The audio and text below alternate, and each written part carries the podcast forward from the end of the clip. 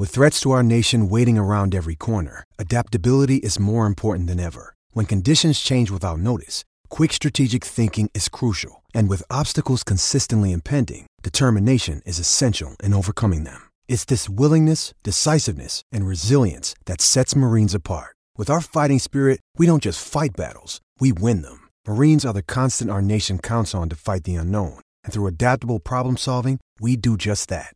Learn more at marines.com. Thanks for listening to the latest Football Digest podcast, available on all major podcast platforms. Subscribe now through Apple Podcasts, Spotify, Acast, or wherever you get your podcasts from so you don't miss a single episode. Welcome to the Football Digest with Anita Abayomi and me, Peter Staunton. Today, we're in the company of Alex Brotherton, Manchester City writer for the Manchester Evening News, and Jordan Blackwell, the Leicester City correspondent at the Mercury. Erling Haaland's stupendous form in front of goal continues, and he added another two goals to his tally midweek in the Champions League against Sevilla. Leicester, meanwhile, look to be running out of steam fast under Brendan Rodgers. Having experienced a few seasons of looking to get back into the Champions League, they're now more worried about dropping into the Championship. Chelsea have lost three consecutive away games, and the pressure is beginning to mount on Thomas Tuchel. They were beaten 1 0 away from home against Dinamo Zagreb on Tuesday. Elsewhere, Man United beat Arsenal in the Premier League standout fixture at the weekend, and Liverpool's drab start to the campaign continued with a goalless draw at Everton. But first, we will turn to Alex on Manchester City and their new superstar striker. Alex, another two goals for Haaland last night. Um, what did you make of his overall performance, or is he more of a tap-in merchant to rival Cristiano Ronaldo?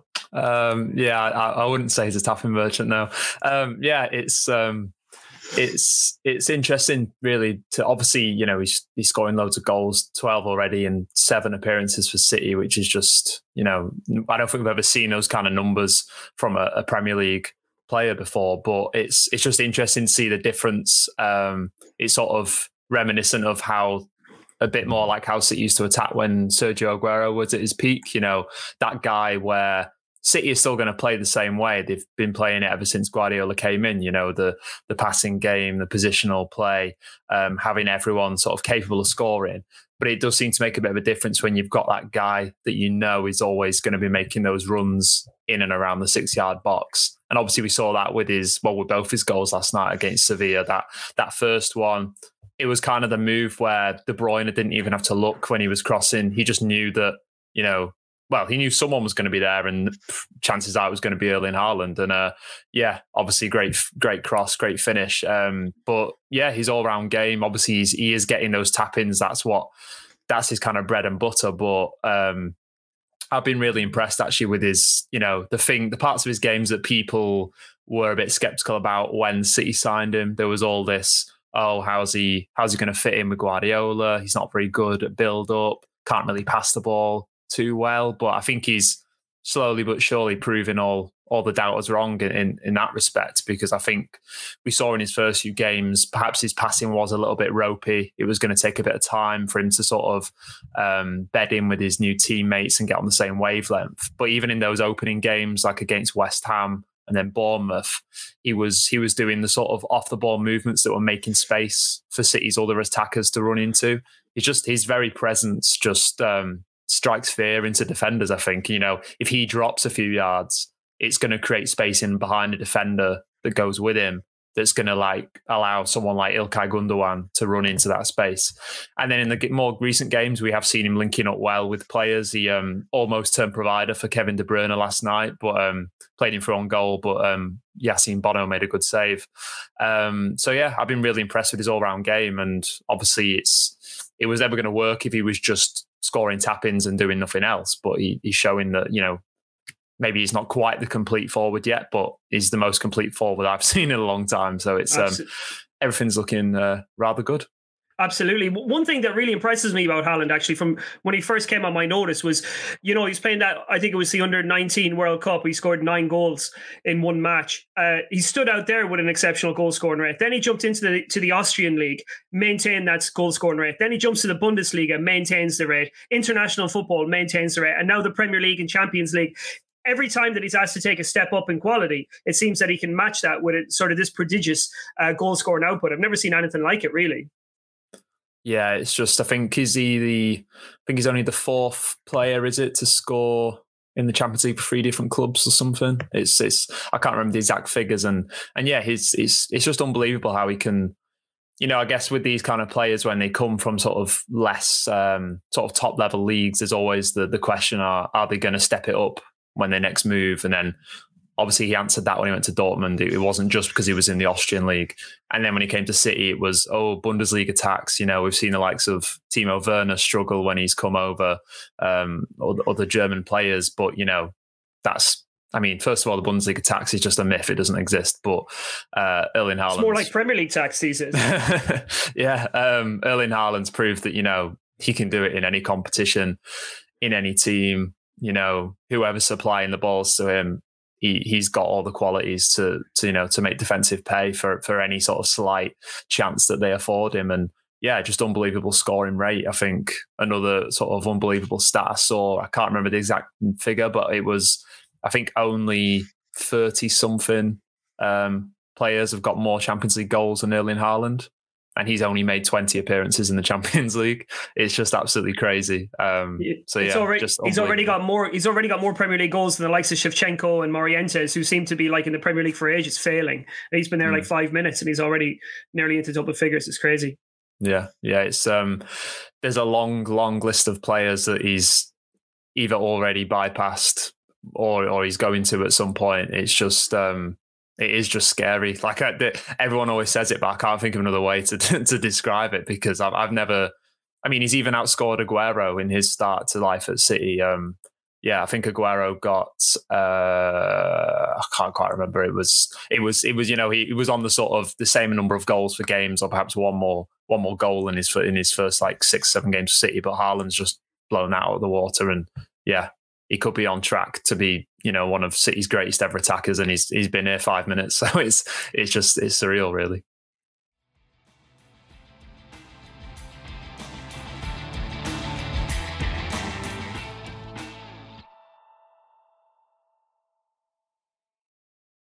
Anita, breaking news: what? Thomas Tuchel has just been sacked by Chelsea. You're lying. I'm not lying. Oh my god, why lying. is everyone FaceTiming me? No! This is a huge mistake. I told this you. I, huge mistake. I told you like six weeks ago this was going to happen. Did I not? Big Anita, I'm coming to you for your instant reaction to this. We've we've got the best person in, in situ for to react to this to, uh, Thomas Tuchel news. Tell me about it. That is a big mistake. I'm just going to read out the statement. On behalf of everyone at Chelsea, hang on, website's not loading. On behalf of everyone at Chelsea, the club would like to place on record its gratitude to Thomas and his staff for all their efforts during their time with the club. Thomas will rightly have a place in Chelsea history after winning the Champions League, the Super Cup, and the Club World Cup in his time here. As the new ownership group reaches 100 days since taking over the club, and as it continues its hard work to take the club forward, the new owners believe it is the right time to make this transition. Chelsea's coaching staff will take charge of the team for training and the preparation of our upcoming matches as the club moves swiftly to appoint a new head coach. There will be no further comment until a new head coach appointment is made. Chelsea Football Club has today parted company with head coach Thomas Tuchel. Anita, you surprised? I'm I'm speechless. I'm I'm actually Peter, what do I what do I say? I'm I'm in shock. You spend 300 million pounds for this manager and you sack him after a couple of losses. I get it. Lead the Leeds loss was absolutely unforgivable.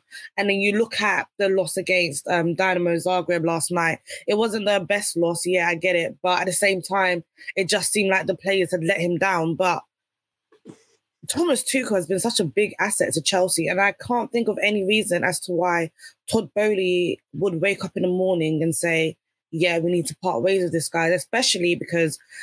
Okay, maybe not 100% of the fan base as it was before the summer is behind him, but still the vast majority of the fan base are behind him. So letting him go so early on, it's like, okay, are we moving on from the old regime of Chelsea or not? What's next? What manager are we going to hire next? Because I'm looking at the market now of managers. I'm thinking, so who are you going to bring in? Because I Pochettino. Maybe Pochettino. He, he seems to be the one that's jumping out to me. Um, Jordan, I realize you've been sitting there for about 10 minutes, but you actually have uh, up close experience of, of playing against Chelsea. Leicester uh, played against Chelsea earlier on the season. So if, you, if we don't mind parking Leicester for a minute, we can talk a little bit about Chelsea first of all. Uh, obviously, there was the Fofana deal, and Chilwell's been there as well. And, you know, Chelsea uh, beat them earlier on uh, over the course of this season. Not that Leicester are having problems of their own with Brendan Rodgers. I mean, you're probably expecting a statement about Rodgers anytime soon as well. But what's your, as somebody who's seen Chelsea in action. Does this surprise you? Um, did they come across as a crisis club in that Leicester game? Um, you know, uh, give us your reaction to this, Jordan. Yeah, well, I am surprised. Yes, I think the uh, I think my feeling was that Leicester are playing Aston Villa this weekend, and those were the two most under pressure managers at the minute, and whoever might lose that one might be the next to go uh, between Gerrard and Rodgers. But um, so yeah, I'm a little bit surprised. I think looking back to the the Chelsea Leicester game a, a, few weeks ago, um, obviously Chelsea won with ten men playing for playing with ten men for 65 minutes. Um, but it was Leicester have been really poor this season. It was probably Leicester's best performance of the season. So maybe that doesn't say much for Chelsea. I think Vardy had three one on ones, um, which Leicester have just not created chances in any of the game they've played.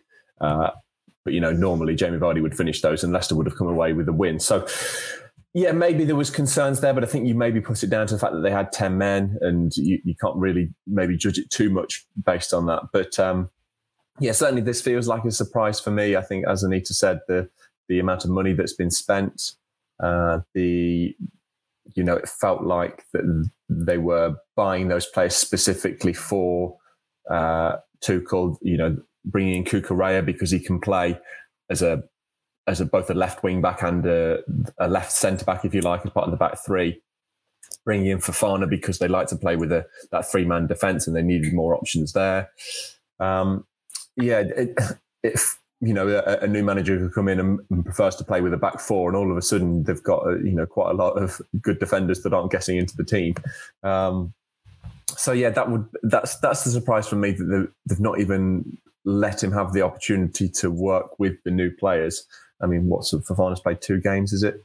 Um, I think so too. Yeah. So yeah, that that's the biggest surprise for me that you would let a manager um, have their say in the transfers and then not not let him use those players. My question is: Has he been sacked or did he leave? Like, what's the actual term that Chelsea are using? Because they said parted ways. Has he actually been sacked? Mm. Is it a sacking or has he left? Because I can understand if he's left, but if he's been sacked, that kind of worries me because that's more ruthless than Roman Abramovich. I can't lie to you. That is way more ruthless than I could have ever imagined. Well, it, it, to me, like I said a few weeks ago, Anita, they looked out of steam. I thought they, it, it, looked inevitable to me. And, you know, I'm thinking about the history of Chelsea here as well. You know, since the beginning of the Abramovich era, it's like if a manager's, you know, if he gives you that boost, he keeps his job. As soon as he loses that sort of steam, he's gone, he's out. That's that's what's happened, um, you know, all through the last 20 years or so. That hasn't changed now under Todd Boehly. And Tuchel, you know, the intensity he worked with at Borussia Dortmund, uh, and that ended in a bit of a shambles. The intensity he worked with with PSG as well, that ended in a bit of a shambles. I just feel that this is how he reaches the end of his natural life cycle at these big clubs. I, I, maybe he's got nothing left to give, but I think I have to agree with Jordan. You know, how are you getting yourself into a situation where you're backing a manager on spending huge money on the likes of Sterling, uh, Koulibaly, Cucurella, Fofana? That's a lot of money that spent on players uh, that a new manager is now going to have to go in and mold the squad. Um, but to me, like I say, I called this six weeks ago, Anita. you did, you did, Peter. I can't even sit here and say that you did it. You called it a long time ago, but I'm just thinking it's still very harsh. September sackings. I don't think we've had one at Chelsea before. Like we always give them until like November, November, December times. That's when a coach usually gets a sacking, not at the start of a season. I think it's a huge mistake from Chelsea, from everyone involved. I do hope that they prove me wrong. If it is Pochettino, I hope Pochettino can revive whatever is happening at Chelsea with all the players, all the um, options at his disposal. But wow, this is a big mistake from Chelsea, and I'm gonna miss Thomas Tuchel. I'm gonna miss him dearly. So, where's it? Uh, where's it gone wrong for Tuchel? I feel like his he has he was given too much responsibility this summer. First of all, a manager that's given a lot of responsibility in a transfer window will be held accountable for anything that goes wrong. In the transfer window, I think a midfielder should have definitely been bought, a defensive midfielder, a traditional defensive midfielder should have been bought because we all knew Mateo Kovacic injury prone. N'Golo Kante injury prone, Ruben Loftus Cheek injury prone. We've we've known it for a very long time. So that should have been the first cause of action that was made in this transfer window. And of course, Todd Boehly and everyone behind Todd Boehly, they gave him a lot of autonomy over this transfer window. But again, he's not a sporting director. He's not a director of football. So could he have seen this come in? Yeah, but at the same time, there should have been a director of football there to kind of guide him and assist him in that same way too also on top of that, change the style of play, you know, change how we play, change the personnel um in the final third. Using Armando Broja made us look a lot better last night. It made us look a lot mm-hmm. better mm-hmm. um, against Southampton as well. Use Armando Broja more. He should have been used more from the start of the season. Kai Havertz clearly wasn't firing enough. Um, he looked a bit off the pace with the ball as well. Kai Havertz should have been rotated a lot sooner. Um, there's there's just a number of things that could have been done better, but at the same time, he had a lot of responsibility over the summer, and I do not think that this is fair. It's it's actually I'm heartbroken. I won't lie to you. One of my favorite Chelsea managers. So yeah, I'm a, I'm a little heartbroken. Sorry, Jordan. Sorry, Alex. You're coming into me just tearing up about my manager, but it is what it is. Alex, um, I want to bring you back in here. I, I, want to continue with Chelsea maybe a little bit here, if you don't mind. So I'm just reading some of the names that have been mentioned in dispatches. So maybe we'll talk about some of the early contenders. I see Mauricio Pochettino is obviously uh, the first name I've seen mentioned. Zinedine, Zinedine Zidane obviously still out of a job after leading Real Madrid to three Champions Leagues in a row. I've seen Joachim Löw's name mentioned. Marcelo Bielsa, Jorge Sampaoli, uh, who left Marseille at the start of the season, obviously in acrimonious circumstances, and also Graham Potter. Um, so from that lot, Alex, or even some outsiders, I mean, would Emma Hayes even be a contender at this stage? Who knows? What, what's your initial reaction to uh, to where Chelsea go to from here?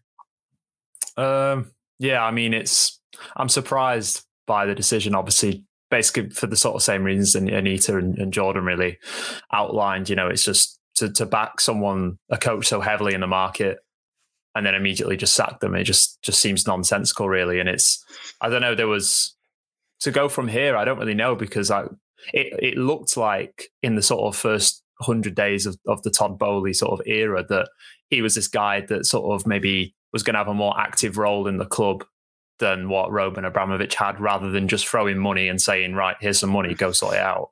Like he was, he was, he's at the, all the games. He was negotiating the deals. You kind of got the sense that he was more, a bit more invested in terms of, you know, he had a vision for what he wanted to do. Mm-hmm. But now, I'm not so sure. This this behavior doesn't really chime with that. Um, so obviously they spent a lot of money. They bought in some big name signings. He obviously was keen to get the big names in, regardless of the cost. Um, you know, we saw that with Cucurella. Obviously, City had a limit of how much they were willing to spend Chelsea were like, okay, let's just throw all the money at it and get it done. So in terms of the manager, I, I can't.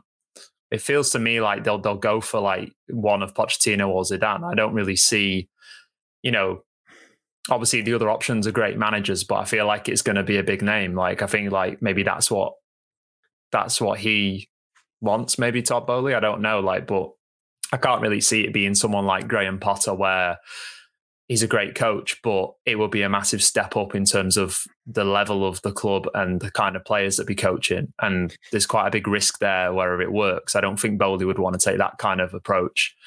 You know, okay, maybe maybe this is a bit unfair, but I know Tuchel has a bit of a reputation for being perhaps not the easiest manager for owners, chairmans, players to work with.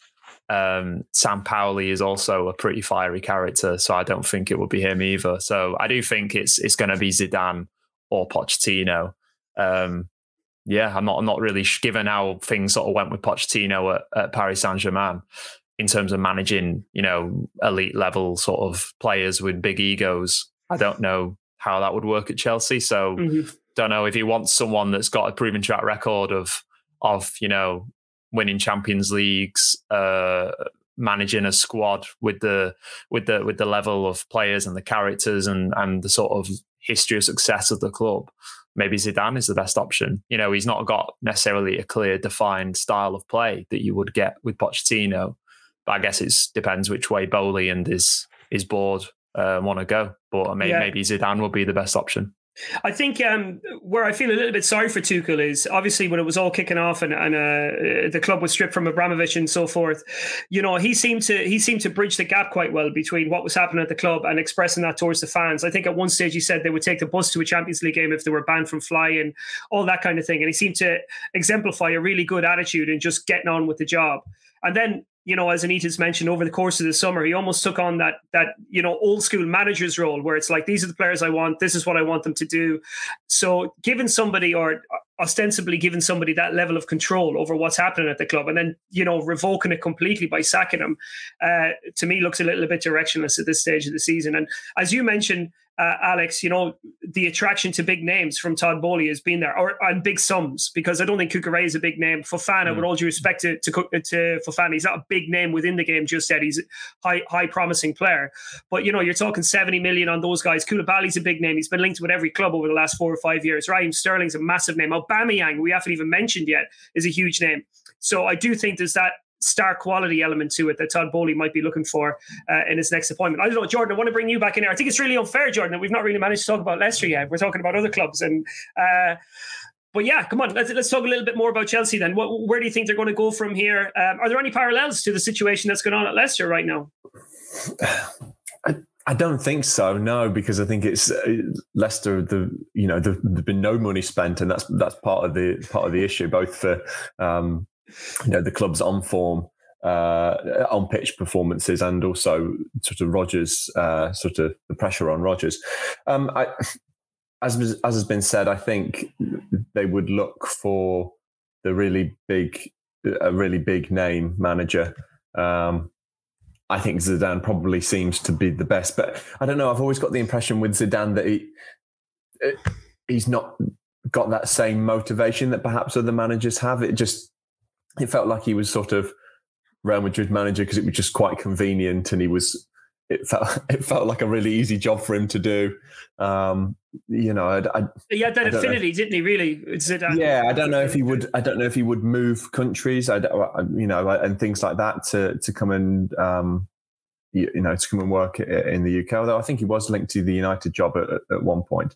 Um, so he would seem the best to me. As as Alex has said, I think the the PSG experience for Pochettino perhaps, um, yeah, cast out on him a little bit because of the way he was, you know, uh, he's obviously a very good manager because he proved that with Tottenham, but it didn't feel like he was quite able to be that very good coach and very good manager and, and do the tactics and everything like that, and also manage the the big names and the big stars and get them playing cohesively and sort of marry that all together. Um, and I think that's what Chelsea would look for, though I don't think, obviously, it, they've not quite got the players on the same level as sort of, you know, Mbappe, Neymar, and, and uh, Messi. So, yeah, I think those would be the the two. All the others you said, I can't.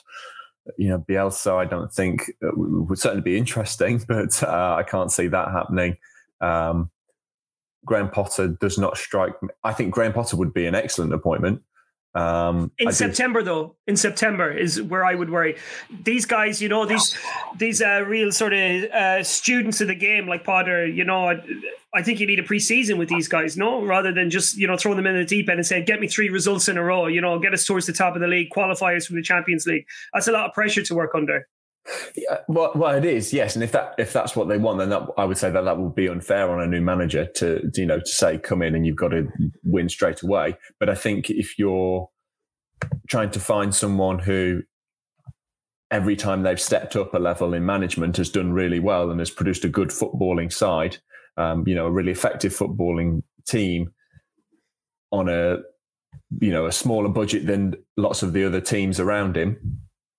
Um, then Potter would be a, a, a, an excellent choice. Obviously, we don't know we don't know how he deals with sort of big names and the, the big pressure of being a team that has to compete for trophies and things like that. We don't know how he would get on with that. Um, but certainly, all the evidence in his career so far has said that he would be a, a very, very good manager. Mm. Anita, I can see I can see you've got your head down there. You're clearly reading through what's going on. You're probably getting your. WhatsApp through from your Chelsea groups. Tell us what's the instantaneous reaction out there? Okay, so instant reaction, right? And remember when I told you, like, maybe not the 100% of the fan base is behind um, Chelsea anymore. And it seems like there's a little bit of hostility towards Thomas Tuchel. It's been building up across the weeks anyway, right?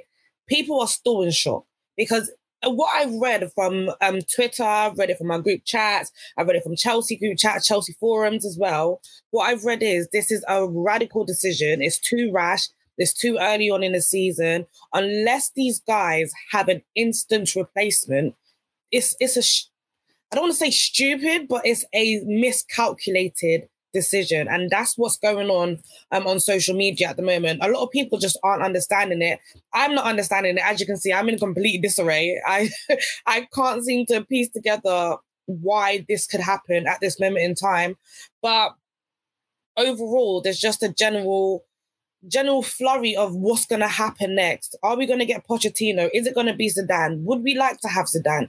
Does Zidane have the tactics that this team needs? Does Pochettino have that winning mentality that Chelsea requires? It's required for you to have a winning mentality to take charge of Chelsea. What's going to happen next? Listen, I'm all here for a third season of Jose Mourinho. Give him a call at Roma. Ask him, hey, what are you doing for the rest of the season? Would you like to come back to London? This this team right now is perfectly set up for Jose Mourinho. I would not mind. I will still go to Stamford Bridge and I will cheer him on, just like the other 40,000 of us that go to Stamford Bridge on a weekly basis.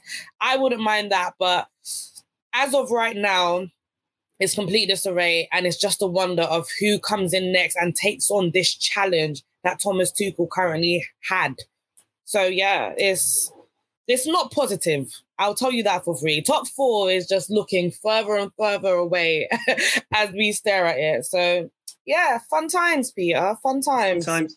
Alex, I can see you're another one there that's been, um, you know, you're clearly uh, looking at what's going on. Um, what what sort of reactions are you seeing out there at the moment, and how do they chime with, with your own gut feeling? Um, yeah, it's I've, I've seen largely the same, just people expressing surprise, kind of well, surprised because, as I said earlier, it felt like a sort of maybe Chelsea would take a different path now. Now that Abramovich is gone, but it's it's sort of same old Chelsea, really, isn't it? You know, you get a manager in, get that boost, lasts maybe two seasons, three seasons maximum. Then something goes, you know, they go downhill a little bit, and then all of a sudden it's okay, sack the manager. We need someone else to uh, you know give us a boost. It's just a bit. I mean, I'd say it's not sustainable, but obviously it kind of is because Chelsea have been winning things for you know like the past twenty years. But I'm not sure it's just it's obviously sustainable for for cup competitions as we've seen. You know, um, Chelsea have, have won uh, two Champions Leagues in the last um, in the last decade. They've obviously won quite a lot of they've won a few league titles, but you know I think it's just sort of bring a comparison to City, I think it, it's just poles apart, really, isn't it? You know, I feel like you know if it was if if Guardiola had gone to Chelsea in 2016 and had that first season that he had at City, where it was by no means a catastrophe. You know, City still finished in the top four, um, but you know, w- would he have lasted if he was at Chelsea, or did they cut him after three, four months because it clearly wasn't working very well? Um, I don't know. It's just it's for me. It's just obviously all I know is sort of backing the manager, you know, keeping keeping with the plan. Even 2019-20, so Pep's uh, fourth season at City was pretty disastrous by our standards. If that was at Chelsea, there's he would 100 percent have been sacked. Mm-hmm. But you know, it's just it's a different approach, isn't it? Like it's you can't say it hasn't worked for Chelsea, but it's not it's not how I would like my club to sort of operate. Um, but yeah, it's mostly the reaction I've seen is is sort of the, the, same as what Anita was saying. It's just it seems a very rash decision and not a very well thought out one, given given all the sort of backing they gave Tuchel in the transfer market that ended a week ago. We're not talking like a few months ago here. They've barely given time for a new a, a team with a lot of new faces in to kind of you know settle in, gel because they, they have looked disjointed in the last few games. But what what what was Boehly expecting that you know you just throw in Sterling, Aubameyang, Koulibaly, Cucurella, Fofana, and everything will be fine immediately? It's it's it's just a mad one. And there's and they're still having injury troubles as well, Chelsea too. I don't think they've had their Anita, you would probably say, I mean, you've not seen Chelsea's best eleven yet this season, not by any stretch.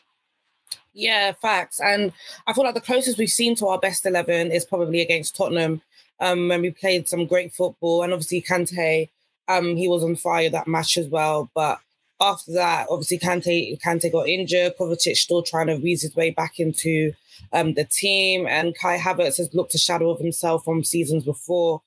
I, we haven't yet seen our best 11 or we haven't yet seen our best 11 at their best form so yeah it's it's a weird one um if we did see them our best 11 at their best form at their peak and we saw that the results are not going the right way then fair enough but the fact that we haven't managed to see our best starting 11 and see what they are capable of is is quite disheartening because now another manager will have to come in and find out who the best 11 is. They're going to have to figure everything out, what formation works best. And not everyone's like Thomas Tuchel. Thomas Tuchel came in, day one, he came in, changed the formation, knew who his best personnel was, and went on with it for the rest of the season. Mm-hmm. And would that be the case for a new manager that comes in? I guess we have to find out. But is there a manager that's going to be able to perfect the 3-4-3 system that Thomas Tuchel has perfected for the last year and a bit? And which he's got the personnel for, which is the issue, yeah. isn't it?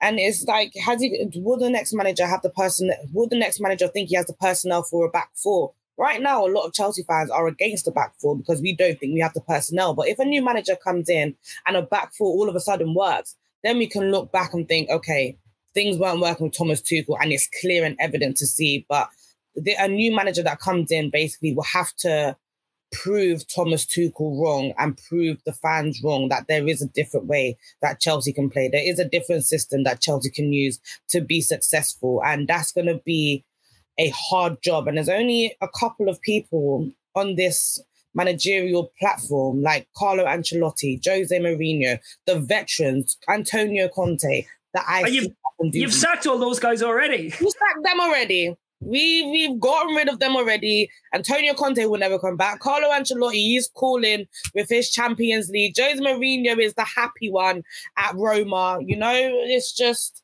this is Maybe. I wonder what I wonder what I wonder what Guus Hiddink is up to this week. Listen, I might even text him myself, be like, "Hey, Guus, what are you saying? Want to come down for old time's sake?" You know, Avram Grant, Avram Grant, Rafa Benitez, these the famous caretakers of the All past. Right, let's not push it. Let's yeah. not push it.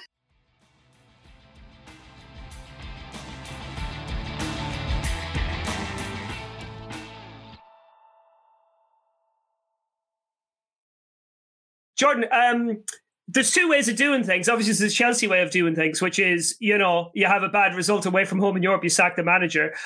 Um, I'll move away a little bit from Chelsea now because I want to link this back into into Leicester. It, in that, in the context of what's going on at Chelsea, do you feel like Rodgers is a bit of a dead man walking at the moment? That it's only going to end one way? Do you think he's going to get a chance to rescue the situation, or is he kind of hanging on for dear life? Um, because obviously, you know, with, with Chelsea, the decisiveness that they act when they when they get rid of Tuchel, does that contrast with what's happening, you know, with with, with Leicester and Rodgers? Yeah, I think the the the money spent in the transfer window and the the kind of general wealth of the club and sort of financial health of the of the two clubs probably is is the biggest difference. Um, Leicester didn't spend well. They spent 15 million pounds in the summer, and that was a replacement for a, a 70 million pound sale, um, and that was it. Uh, they've you know they've lost 100 million pounds over the past two seasons. They're expected to post huge losses again in the next set of uh, financial results.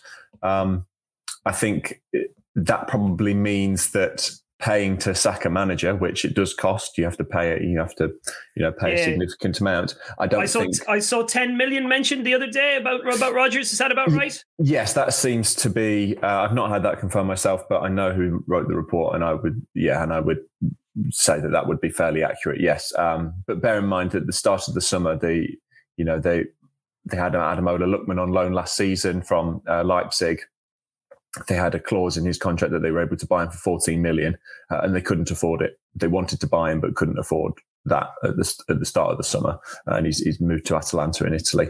So for them, for them to I'm doing well by all accounts. Yes, you're doing really well. Yeah. Um, so yeah, for them to sack a manager for for ten million pounds um, would be a risk of sorts, but the obviously the, the caveat is that uh, relegation would cost more than that, and I think that's the that's when it will come down to it. It's when the the club feel that relegation is um, a, more than a possibility. I think the this is difficult to say six games into a season if a team is 100% going to be in a relegation battle. Obviously, Leicester have played three of the, the top six or three of the big six in their first six games. So maybe you could uh, look at that and say, well, that, you know, they've not had a, a, a, fair run of fixtures yet. But the game against Brighton at the weekend, there were so many hallmarks of a relegation battling team. You know, players not doing enough running, no urgency to get back into the game, just sort of glumly accepting the defeat defensive disorganization, individual mistakes, players arguing with each other, um, a beleaguered manager, you know, Leicester fans with banners calling for him to be sacked, joining in with the Brighton chants when they were singing, You're going to get sacked in the morning, booing him at full time. Um, so it's really, you know, if you add all those things up, it looks like a club um, that's that's in a relegation battle. I think the only thing that sort of makes them stand out is the quality of players that they have in the team. Um, you know, you would not expect players like James Maddison and Youri Tielemans, Jamie Vardy, Jonny Evans, um, Harvey Barnes, players that would probably f- fit in with a you know a top six club. Um, you would not expect them to be in a relegation battle, and but this then it sort of comes back to what Rodgers is saying and Rodgers' point, and I think it's, it's annoyed fans that he keeps bringing it up um, because they just want him to get on with the job but he's sort of constantly sort of sharing his frustration that he wasn't able to bring in any players in the summer. He wasn't able to freshen things up. He says it's gone a little bit stale, um, which I think is understandable. I think that probably is true. Uh, you know, there's he makes the point that you need new players in to add a little bit of competition, and then that raises the game of the players in the in the already at the club, whereas they've not had that. Um, you know, over the past uh, over, over this summer. So, uh, yeah, I can understand Rodgers' frustration on that point, but you would still say this is the bulk of a squad that uh, twice finished fifth in the Premier League, that won the FA Cup, um, and they should be doing better than they are.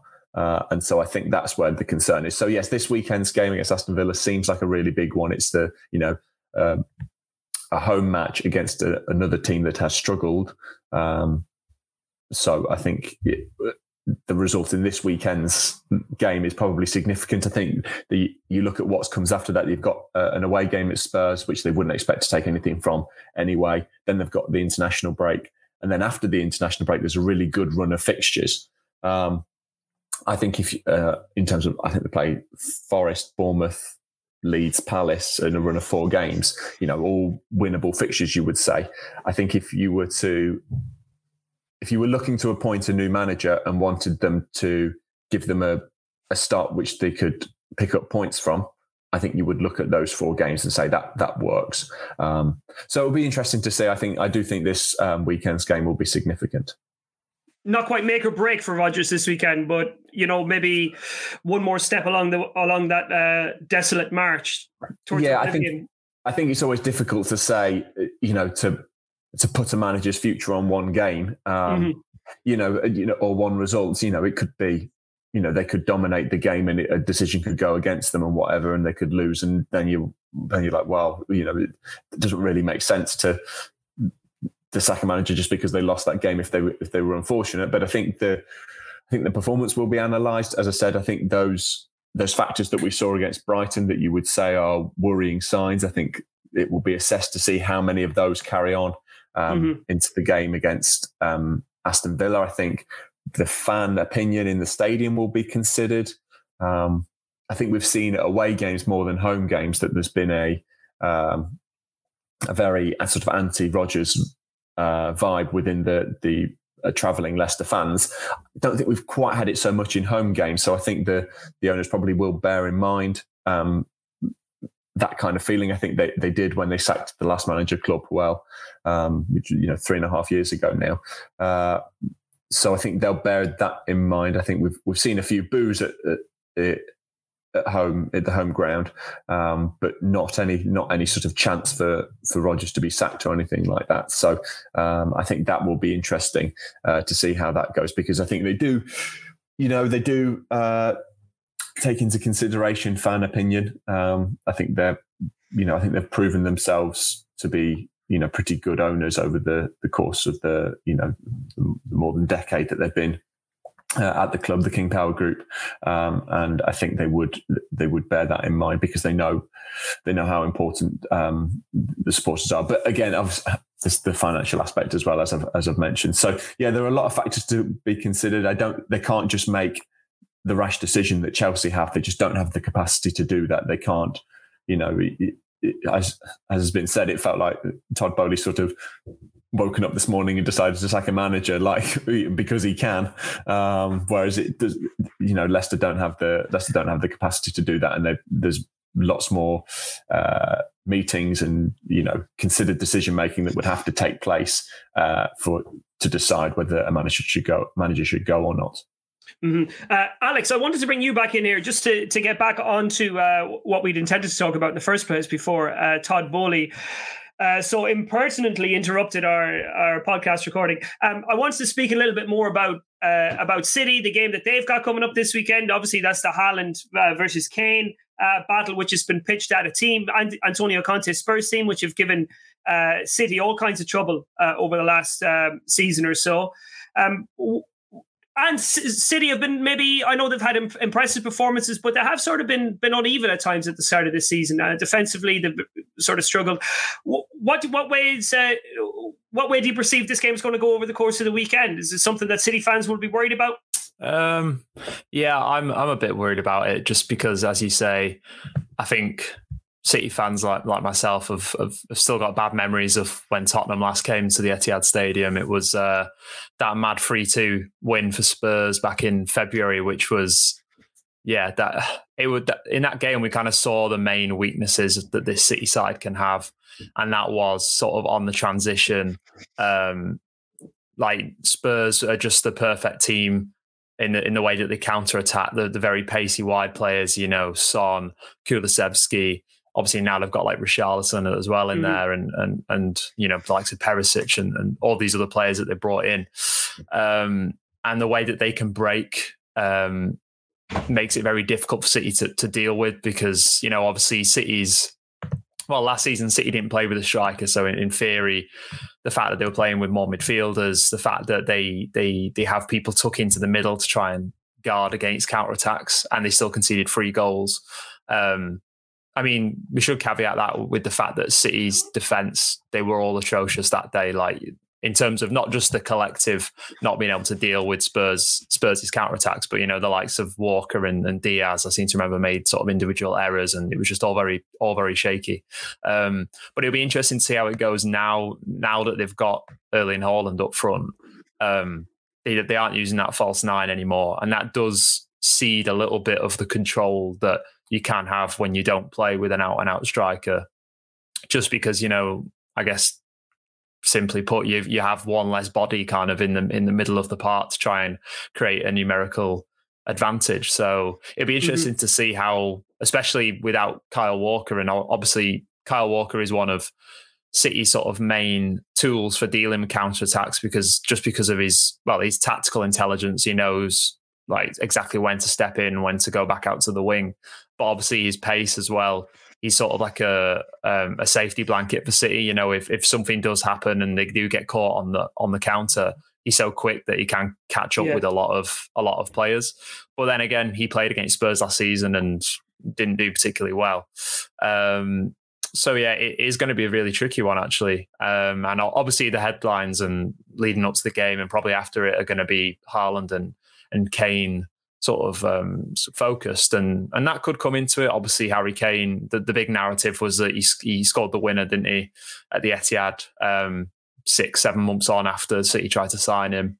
Yeah. Um, and obviously now City have got Haaland, the guy that they've they've gone after instead of Harry Kane, and in theory. You know that game back in February, City had it, it was kind of the story of when things went wrong for City last season. It was that they didn't take the chances when they should have done and they paid for it. Now with Haaland clearly they have uh, a better scoring option than they did last season. So if they get enough chances, you wouldn't bet against them taking lots of them and just outscoring Spurs, regardless of how they do against Spurs' attack. But um, I think it, the, the sort of more decisive thing will be how City cope uh, with Spurs' sort of breakaways and how they can try and control the game and not let it turn into a kind of a, a basketball, sort of end to end basketball match like we saw at Newcastle a few weeks ago.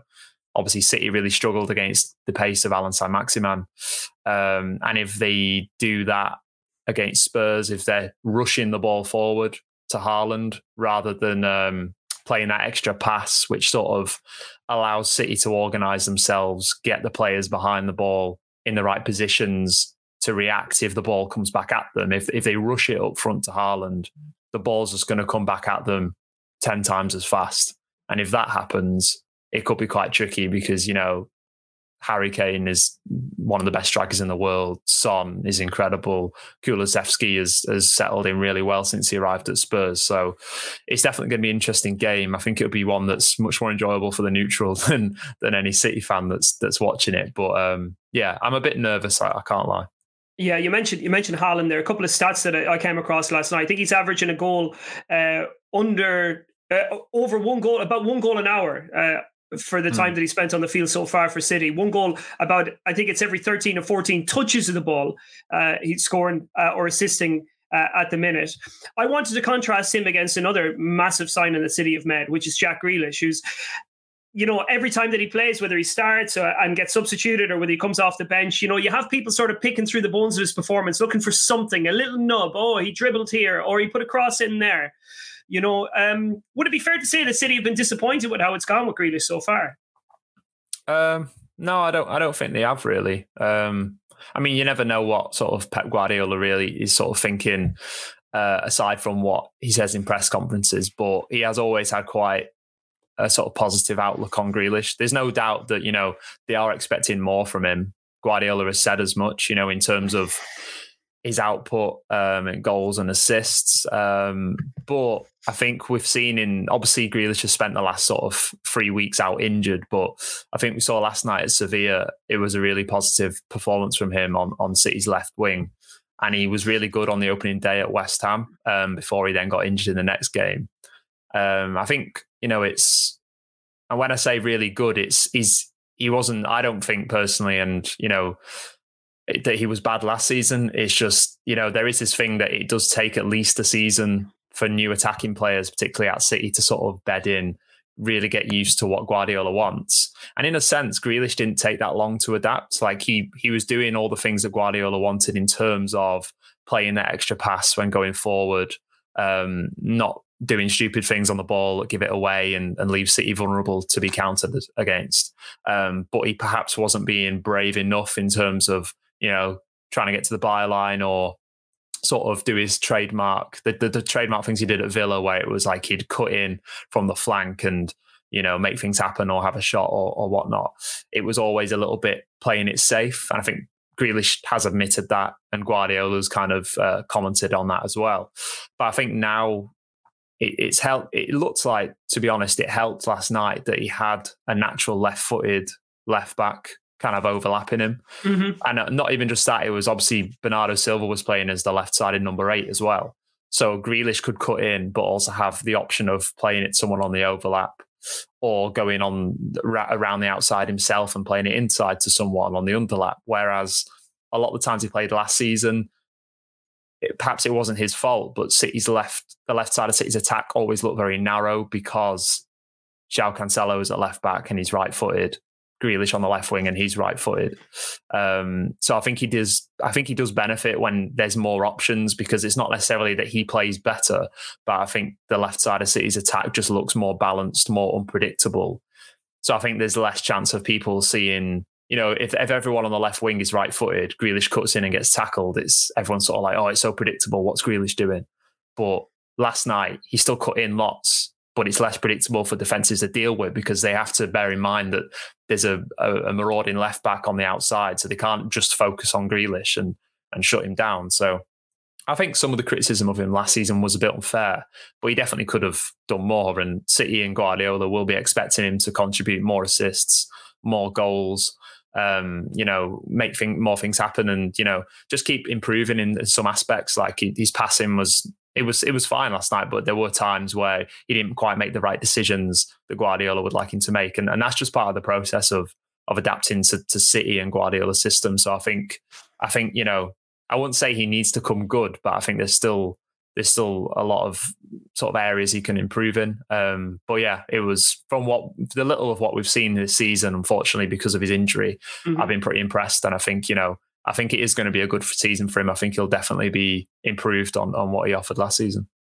Okay, okay, it'd be interesting to see. Uh, Anita, I might leave the final word to you. Uh, you've been a bit shell shocked uh, during the broadcast, um, given the news that's been delivered towards you. Um, sum it up for us. What's happening uh, at Chelsea? Um, some of the opinion that's out there, and um, and yeah, deliver your eulogy for Thomas Tuchel. Wow, I never, I never thought I'd have to do this. You know, I didn't see this coming anytime soon. I thought I'd have some time to say goodbye to Thomas Tuchel. You know, it's like, it's like Marley and me around here. Yeah, yeah, it's so sad. Honestly, okay, apologies for my silence and my shell shockedness, if that's the word. But shell shocked. I, I have been shell shocked because it's it's something that I didn't expect. I didn't see this coming. Um, I think Thomas Tuchel should have been given that grace of extra time just for everything he's done for the club. When Chelsea were going through the sanctions, he was the go-to guy. He handled the press for us. Um, he handled it in such an exemplary way as well. And do you how do you reward that with an early sacking at the start of the season? You know, I do feel like he's been hard done by, especially if it is a sacking. I do feel like it's been it's it's one that's been done prematurely. I do hope the owners know what they're doing. They have somebody there in place, or they're at least thinking about bringing somebody in in place of um, Thomas Tuchel. But I've met Thomas Tuchel once or twice, and he's been the kindest man to me. And this is why this kind of hits differently because you can tell how passionate he is about football. We can tell how passionate he is about this club. And we just had a banner done for him.